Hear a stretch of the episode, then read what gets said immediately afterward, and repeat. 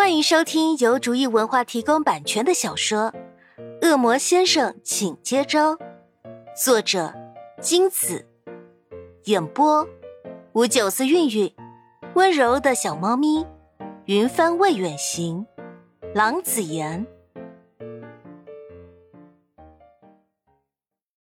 第六十四章，我哪敢啊！司徒青青大小姐是天上的明月，是洁白无瑕的白云。我这种邪恶的恶魔怎么敢玷污它呢？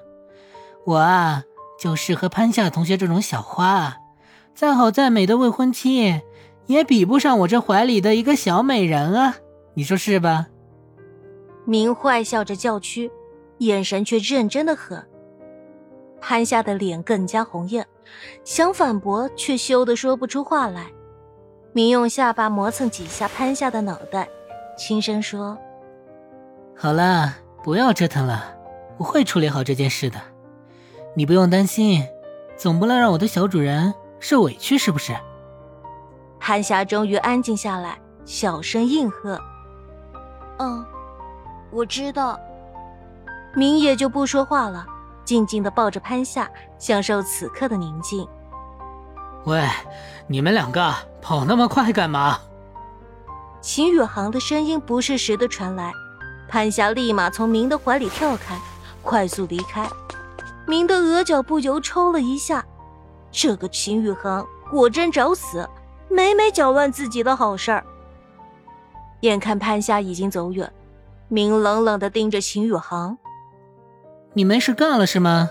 自己玩去。”说完便径直离去，懒得搭理秦宇航，徒留秦宇航风中凌乱。他这又招谁惹谁了？明这几日很是烦恼，潘夏一直躲着他，说是不能和有妇之夫太靠近，会招人非议。明知道潘夏是在闹别扭，可他能怎么办？谁让他做错事儿呢？就算那时没有记忆。但违背自己的心意，硬是定下婚约，造成现在这种局面，却是不争的事实。明长叹一声，还是早点跟司徒伯父说清楚吧，不然耽误了司徒青青，愧对司徒伯父的收留之恩，又让潘夏心里不舒坦。潘夏心里不舒坦，他就不能接近潘夏。眼看着潘夏就要答应自己的告白，绝不能让他再溜了。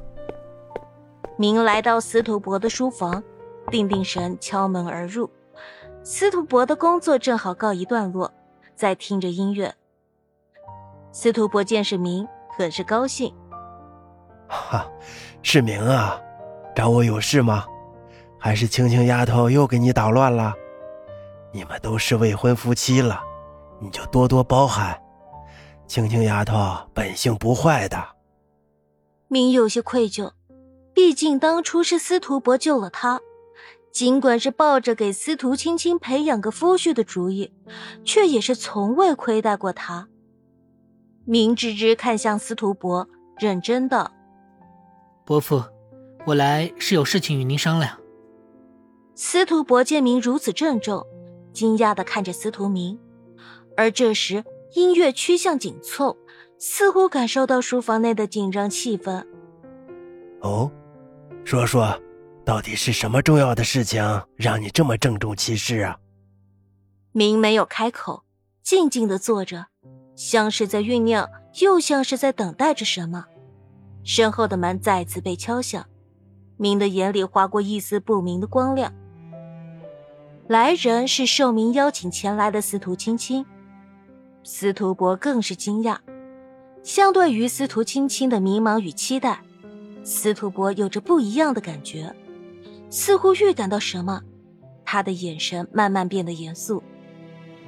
司徒青青没有受到越来越紧密的音乐声影响，也没有感应到房间内的紧张气氛，仍疑惑的看向两人，不明白为什么明突然的邀约，而爸爸又一脸严肃。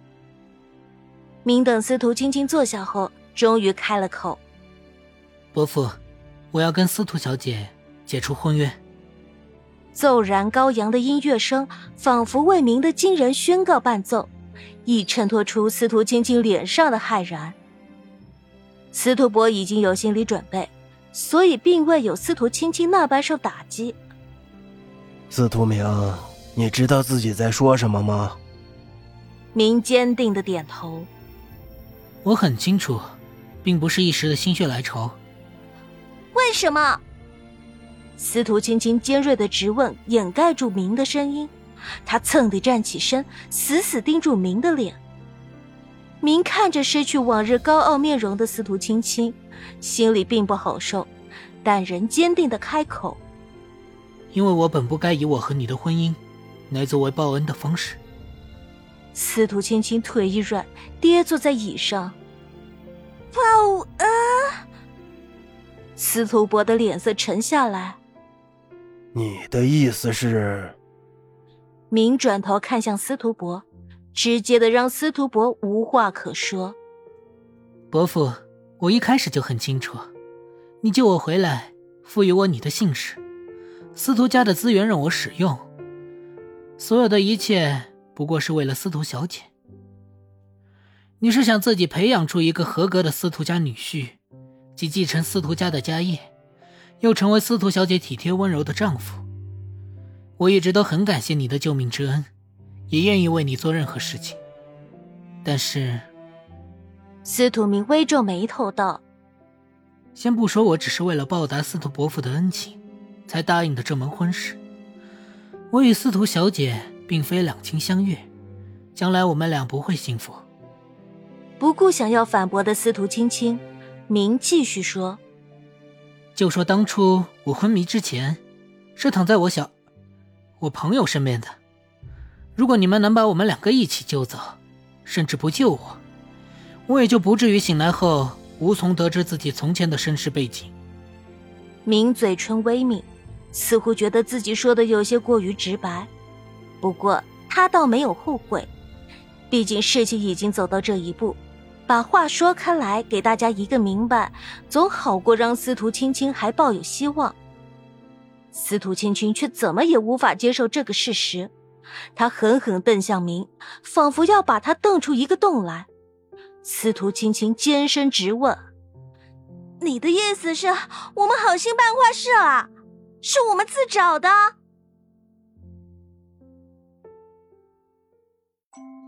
本集播讲完毕，感谢您的收听。